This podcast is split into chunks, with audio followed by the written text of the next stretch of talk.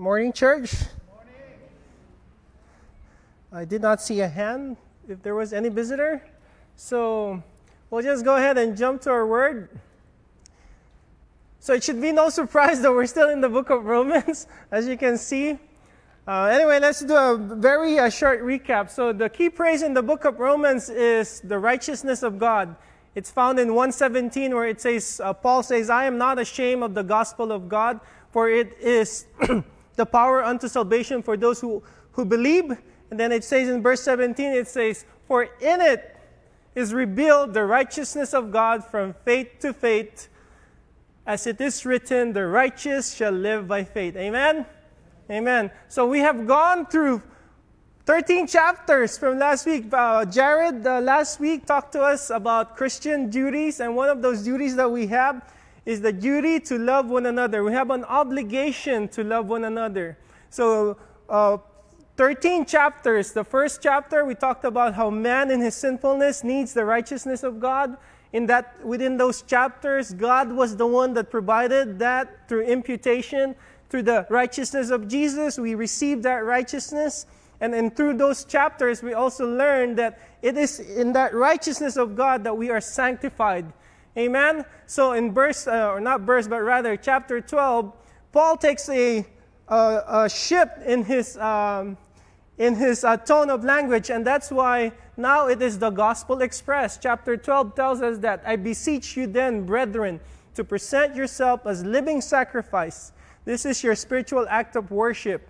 And then it goes on to say that do not, uh, um, uh, do not follow any longer the patterns of this world, but be transformed by the renewing of your mind so that you would know and approve what is good, perfect, and pleasing will is for you. Amen? So that's why now, beginning at chapter 12, or rather when we began in chapter 12, it's all been about instruction. So last week it was an instruction of what we should be doing. So today we continue on that. Paul gives more instructions to the church. So let's just go ahead. And this is the title for, uh, for today. It's Use Your Liberty to Build Each Other Up. So go ahead and show the first verse or first uh, slide. So coming from Romans chapter 14, verse 1 and 2, this is what it reads. So Paul makes an appeal. It says, Receive one who is weak in the faith, but not to disputes over doubtful things. For one believes he may eat all things, but he who is weak eats only vegetables. Now, if you're a vegetarian, please don't, uh, don't walk out yet, okay? Hear me on what Paul is saying. So, first, let's look at that phrase, weak in the faith. So, what makes one weak in his belief? What makes one weak in, in the way that he believes God? Well, Paul didn't really tell a reason. Actually, he kind of did. But there could be a couple of reasons. One could be that you're a new believer. Just like what I mentioned earlier, we grow from faith to faith. If you are a new believer in Christ, you can, your, your faith can be weak. Another reason is your background before you were converted or before you received Christ. You can still be operating or still embracing legalism. Another one could be is just that you lack good teaching. You've never heard good teachings and you haven't uh, gone through your Bible also. And another reason could be it's just that you just need a little push, a, a little encouragement, a little exhortation. Okay? So that's, that could be the reasons why one is weak in the faith. So Paul tells us that receive them. Receive those that are weak in the faith. But for what reason? Don't do it so that you can have a discussion with them or debate them over what they think they believe. So that's not the reason. But just through, but the reason that Paul says is that just receive them. And then he goes on to say that for one who believes he may eat all things, but uh, for one believes he may eat all things, but he who is weak eats only vegetable. Let's give a background story before you walk out of you're vegetarian. So what's going on? So when the days of the early church, it was the Greek Empire that ruled the known world. The Greek Empire was known for their pagan worship. All right? So, most of the converts that came from the Church of Rome or that are in the Church of Rome, they were former pagan practitioners or pagan worshippers. They were idolaters. Okay? So, it is a practice of the pagan temples to sacrifice animals. But after they sacrifice that animal, there were also wise that they will sell it to the meat market or they will sell it to the uh, eating establishment. So you have food in your meat market and eat in restaurants that had been sacrificed to idols. So the person who believes that he may eat everything, he has no problem, even though that was his background. But the one who is weak in the faith says, I'm not sure. I feel like if I eat the food that was sacrificed to the idols, then I am defiled. So this is where Paul was coming from. Amen? That's, that's, that's, uh, that's the, the issue that was going on. People who were afraid to eat meat was because they didn't want to be defiled in their conscience. All right? So these are doubtful things, Paul says. Now, go ahead, uh, do the next slide. What about us as a church? Where do we stand when it comes to these, these doubtful things? So this is coming from our website. If you've never seen our website and you don't, uh, uh, if you may not be your first time here, or you've probably been here before, but you have uh, not gone through it, this is what we are, or this is our statement of faith.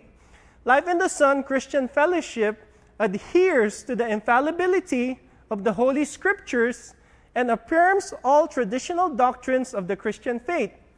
We embrace the historic confessions of the Apostles, Nicene, and Chalcedonian creeds. Although doctrinal purity is essential for the local church, here it is. We allow a diversity of thoughts over non essential matters. So that's what Paul was addressing. The doubtful things that he said are these the non essential matters. So, what are our essentials in life in the Son? We hold firmly to these essentials the Bible, Trinity, Jesus Christ, the Holy Spirit, mankind salvation, baptism, the church, second coming and eternity. We do not have time to discuss all of this, but I would encourage you look it up in our website, okay, to get more. So if a believer, uh, not a believer, so if a person comes to us and says, you know what, Arman, I don't really believe that the Bible is infallible. I think it's just a bunch of stories it's probably just some suggestions and good po- a poetic book. And if that's, that's what you believe, then uh, Pastor Mark will probably come to you, gently try to persuade you to renew your mind. And if for some reason you don't want to be renewed in your mind, then we just simply have to say, well, brother, well, sister, there's the door. Okay? When it comes to the essential truths and the essential doctrines, there cannot be no disputes. Amen? The door is open. But when it comes to the non-essentials, this is where Paul is.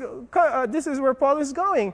You have, or we allow a diversity of thoughts over non-essentials. So in the essentials, there has to be unity. In the non-essentials, you have liberty, you have freedom to have your thoughts. But in all things, charity, and that's what Jared talked about last week. We have an obligation to love one another. Amen?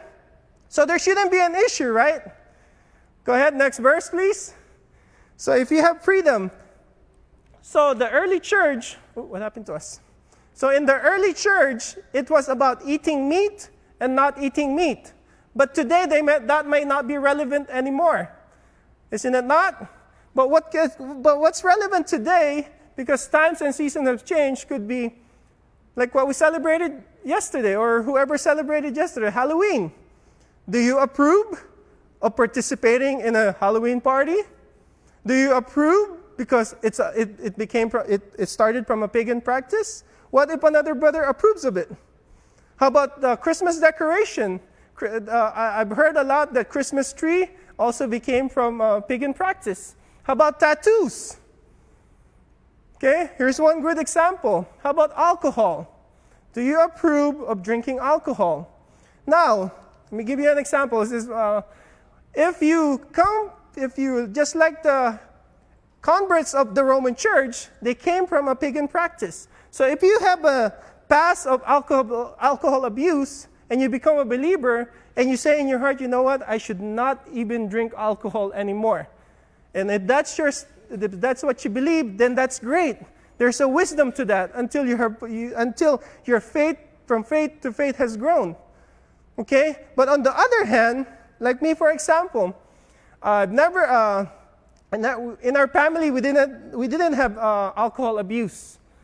In fact, I've never seen my father drink until one time, and when he finally drank, it was a good memory for me. Let me, let me show you, let me tell you why.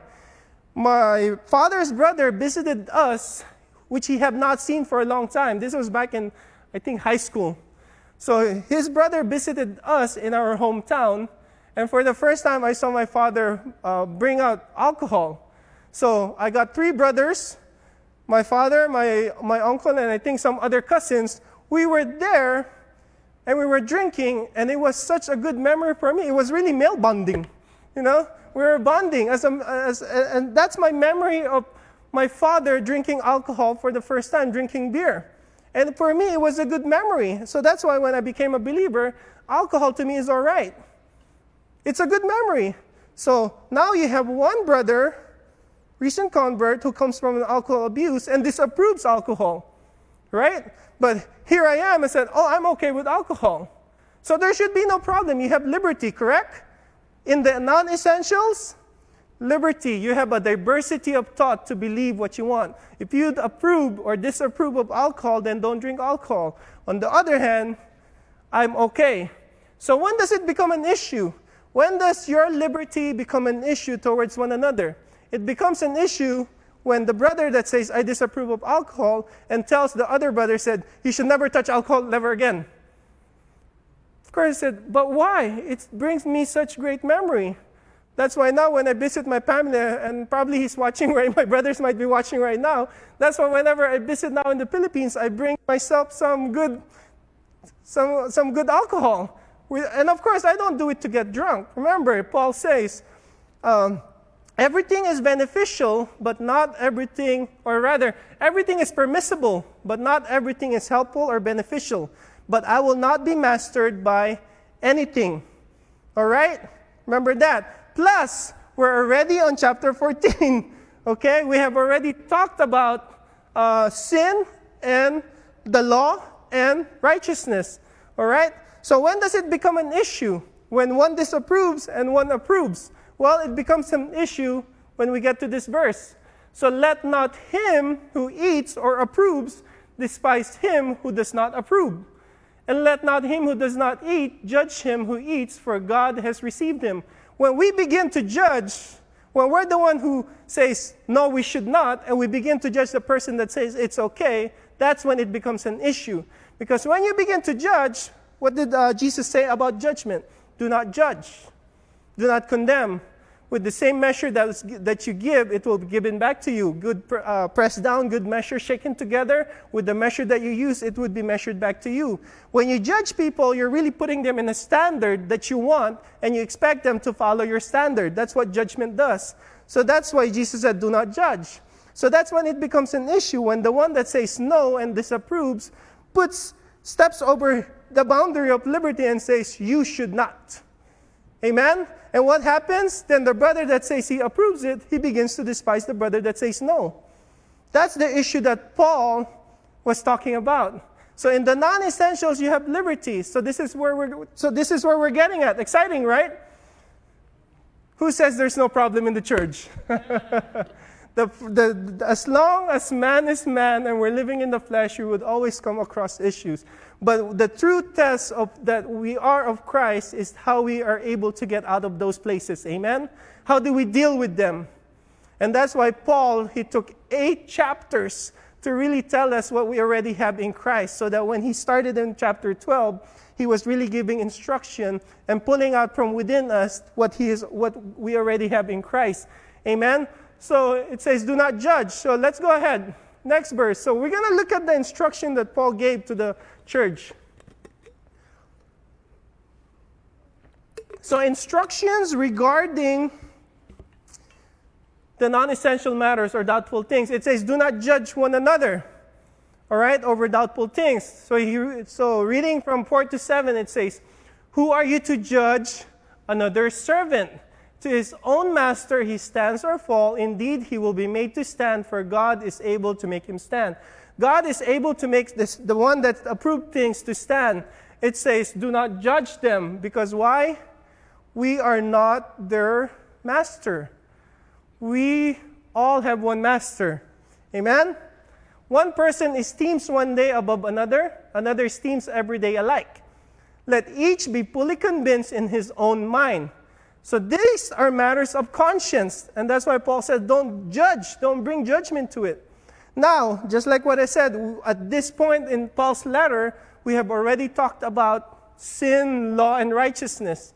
So let me just remind you what he said. So these are these actions or these things that we are, that the church was approving does not pertain to sin.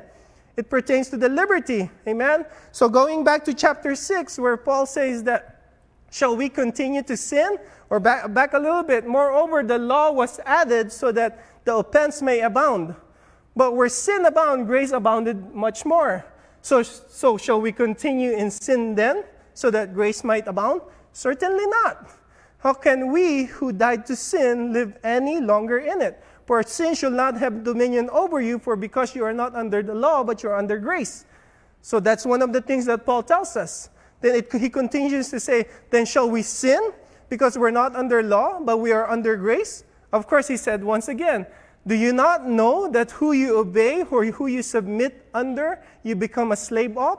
So if you submit under sin, then you become a slave to sin. But thanks be to God, he says that we have been freed from sin to live in the newness of life in the Spirit and to live in the righteous manner. We are now under the slavery of righteousness. All right? Then it goes on to chapter 7, chapter 8. So one by one, Paul, Paul dealt with it. It says, he even goes to uh, chapter 7 and uses an illustration of marriage where he says, Do you not know that a man is bound to the law only while he is alive? And he uses the example of marriage. A wife is bound to the law of the husband as long as the husband is alive. So if she commits adultery or she uh, marries another, she commits an adultery. But if the husband dies, she is now free to marry another. But of course, the law did not die. But who died? We died in Christ. In the body of Christ, we died. Therefore, we are freed from the law. And why are we free from the law? To sin? No, so that we can be married to another. And who's that another? To Christ. Hence, we are the bride of Christ. We are the bride of Christ because we are, we are ready to, because of that uh, uh, chapter. So we're not talking about, oh, my conscience is clear that I can act this way. We're not talking about a, a clear conscience to sin. Amen? We're past that. If you're still thinking that way, then I have to use the same word that Paul used. Do you not know what chapter 6, 7, and 8 said? All right? Are we clear? Okay, we're clear. Clear, clear as clear can be. So, uh, verse 6, it says, He who observes the day observes it to the Lord, and he who does not observe the, or observe the day to the Lord, he does not observe it. He who eats eats to the Lord, for he give God for he gives God thanks, and he does not and he who does not eat to the Lord, he does not eat and gives God's gives God thanks. For none of us lives to himself, and no one dies to himself. So if your conscience tells you, says, a certain action restricts your conscience, or your conscience restricts you from doing certain action, then do it according to the Lord or unto the Lord. Amen? Okay. For none of us lives to himself and no one dies to himself. So go ahead, next uh, slide, please. So, for if we live, we live to the Lord, and if we die, we die to the Lord. Therefore, whether we live or die, we are the Lord's. For to this end Christ died and rose and lived again, that he might be Lord of both the dead and the living. But why do you judge your brother? Or why do you show contempt for your brother? For we shall all stand before the judgment seat of Christ. Another reason Paul says why we shouldn't judge or we shouldn't uh, despise one another. Because we will all stand before the judgment seat of Christ. You will be responsible. Uh, I think it's on the next uh, slide, please. So then each of us shall give account of himself to God. The judgment seat there that Paul is talking about is not the judgment seat where your sin is judged. It is the Bema seat of Christ. This is where your work will be judged. So, whatever you did as a believer, whatever it is that you believe, whether you allowed, uh, whether you approve of, and what your conscience is, that's the thing that God, that Paul is saying that will be judged. Whether it's gold, silver, precious stone. Amen? Then verse 13 it says, Therefore, let us not judge one another anymore, but rather resolve this not to put a stumbling block or a cause to fall in our brother's way. So that was the first instruction that Paul said. Do not judge one another over doubtful things. The second one is coming from verse 13, where he says, Go ahead. Next slide. Don't cause another to stumble over doubtful things. Amen? Go ahead. So, coming from uh, verse 14, it says, I know and am convinced by the Lord Jesus that there is nothing unclean of itself. But to him who considers anything to be unclean, to him it is unclean. Yet if your brother is grieved because of your food, you are no longer walking in love. We have a Christian duty to what? To love one another. That's why Jared laid that foundation last week. Do not destroy with your food the one for whom Christ died. Earlier, Paul says that do not judge the brother that allows himself to eat because Christ has received him. Now he appeals to the other side where it says that um, do not destroy with your food the one whom Christ died. So he's addressing both sides. Amen? Therefore, do not let your good be spoken of as evil, for the kingdom of God is not eating and drinking, but righteousness and peace and joy in the Holy Ghost. For he who serves Christ in these things is acceptable to God and approved by man. We have a liberty in the non essentials. But the second instruction that Paul says is that if your liberty causes your brother to stumble, to be offended, to be weakened, then by all means, you who are so called the one who's stronger in the faith, restrict your, your liberty so that you will not destroy your brother. Amen? And if you are the one that's, that, are, that is offended, what is the protocol? According to Jesus, according to Matthew, if you're offended by a brother, you go to that brother or a sister or that person and you work out the matter. That's the protocol for you if you're offended. If you're the one who is strong in the faith, the protocol is uh, restrict your faith in, the, in, in in charity, in love. Amen? Next verse, please. Therefore, uh, where's the point number three? There you go. Third instruction that Paul gave to, to, to the church regarding doubtful things is use your liberty to build each other up. Okay, next slide. Therefore, let us pursue the things which make for peace and the things by which one may edify another. So he says, resolve this, don't just resolve. Then he moves on to say, now, now let us pursue the things which makes for peace and the things by which one may edify another. Do not destroy the work of God for the sake of food. All things indeed are pure, but, is, but it is evil for the man who eats with offense. It is good neither to eat meat nor drink wine, nor do anything by which your brother stumbles or is, or is offended or is made weak. That's why Paul also writes in the book of Corinthians, uh, I mentioned earlier, everything is permissible, but not everything is helpful, helpful or beneficial. But I will not be mastered by anything. So therefore, whether you eat or you drink or you do anything, you do it for the glory of God. If you're eating, you're drinking, your action causes your brother to fall or stumble, you are no longer doing it for the glory of God. Amen? All right. Where am I? Verse 22. Do you have faith? Really, the question is do you have strong faith? Keep it to yourself or have it to yourself before God. Happy is he who does not condemn himself in what he approves. If you have strong faith and you're conscious about your brother having a weak faith, then don't do, don't, uh, do something that you approve in front of your brother. This is a practical, I believe this is a practical suggestion. You find other brothers and sisters in the Lord who have such strong faith as you are, and, that, and be happy together. That's what it says. Happy is the man who does not condemn himself in what he approves. Right? That's a, such a practical application. But he who doubts is condemned if he eats because he does not eat from faith. And then lastly, this is a, a principle of faith. For whatever is not from faith is sin. So if you decide in your own liberty that you have in Christ that this is what I do not approve of, then do it out of faith and do it unto the Lord. Amen? You're at liberty. If you decide this is what I approve of, I approve of, did I say not approve, right? Okay if you decide that this is what you approve of, then you and your conscience is clear before God, but if it's not clear, or but if it's not clear to your brother, then limit your liberty. Or go and have your faith to yourself. That's what it's saying. But if you approve of it, you approve it unto the Lord, and you do it by faith, then that's good. Amen? So I recap. So, three instruction that Paul tells us when it comes to the non essential. Once again, when it comes to the essential doctrines of the church of faith, there is no dispute. Amen? It has to be in unity. But in the non essential, this is what Paul says don't judge each other in doubtful things. Don't cause another to stumble over doubtful things. Use share liberty to build each other up. Amen? And then last verse, and we'll end with this one. Paul begins in uh, verse 1, it says, Receive one who is weak in the faith.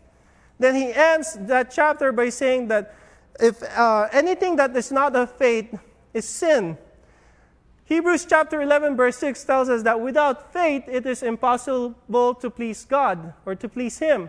For he who comes to God must believe that He is and that He, that he is a rewarder of those who diligently Seek Him. Faith is the one that pleases God. Amen? Not what we approve of against our own brothers and sisters. All right? So, as we end, I guess the best question to ask is it's not whether am I weak in the is my faith weak is my faith strong but really the question to ask is lord where am i in my relationship with you i was meditating on the scripture in, in genesis regarding uh, uh, when Adam failed and when God called him, he was hiding. So as I was meditating on that, I heard in the Spirit the same question God posed to me. It says, Arman, where are you? And I want to ask you the same thing, just to really, as, uh, just to really know where you are. If God were to ask you, or the Spirit of God were to ask you, where are you right now? How would you answer God? What would be your consciousness? Are you, would you be conscious that, oh, Lord, I've, I've, uh, I've messed up? I'm, uh, I, haven't, I haven't been reading my Bible, I haven't been praying, I haven't been doing this. Would that be what you're conscious of? Or on the other hand, would you be conscious of, Lord, I always know that you're there for me. I always know that you're there for me. You're always there interceding for me.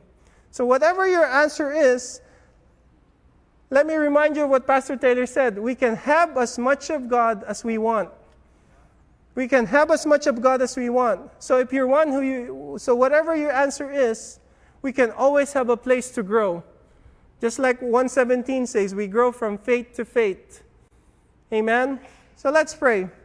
Father, thank you for today. Father, thank you for your word.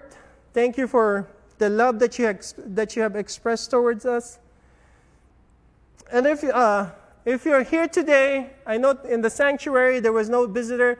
But if you're watching us for the very first time and you happen to pray that prayer that uh, Jen asked us to pray earlier, and you receive Christ, what I want you to do is uh, get uh, just message us. Let us know that that's you. Let us know that you did that. That way we can communicate with you. But for the rest of us, let's just go in and pray. Father, thank you. Thank you for what you have done for us. Thank you that, that in Christ we have such a great liberty. But Father, thank you that for the instructions that Paul gave that if it will cause our brothers to stumble, if it causes our brother to be offended, may we use our liberty to build each other up instead of to tear them down. So Father, I pray for us at your church. I pray that that would be our hearts today.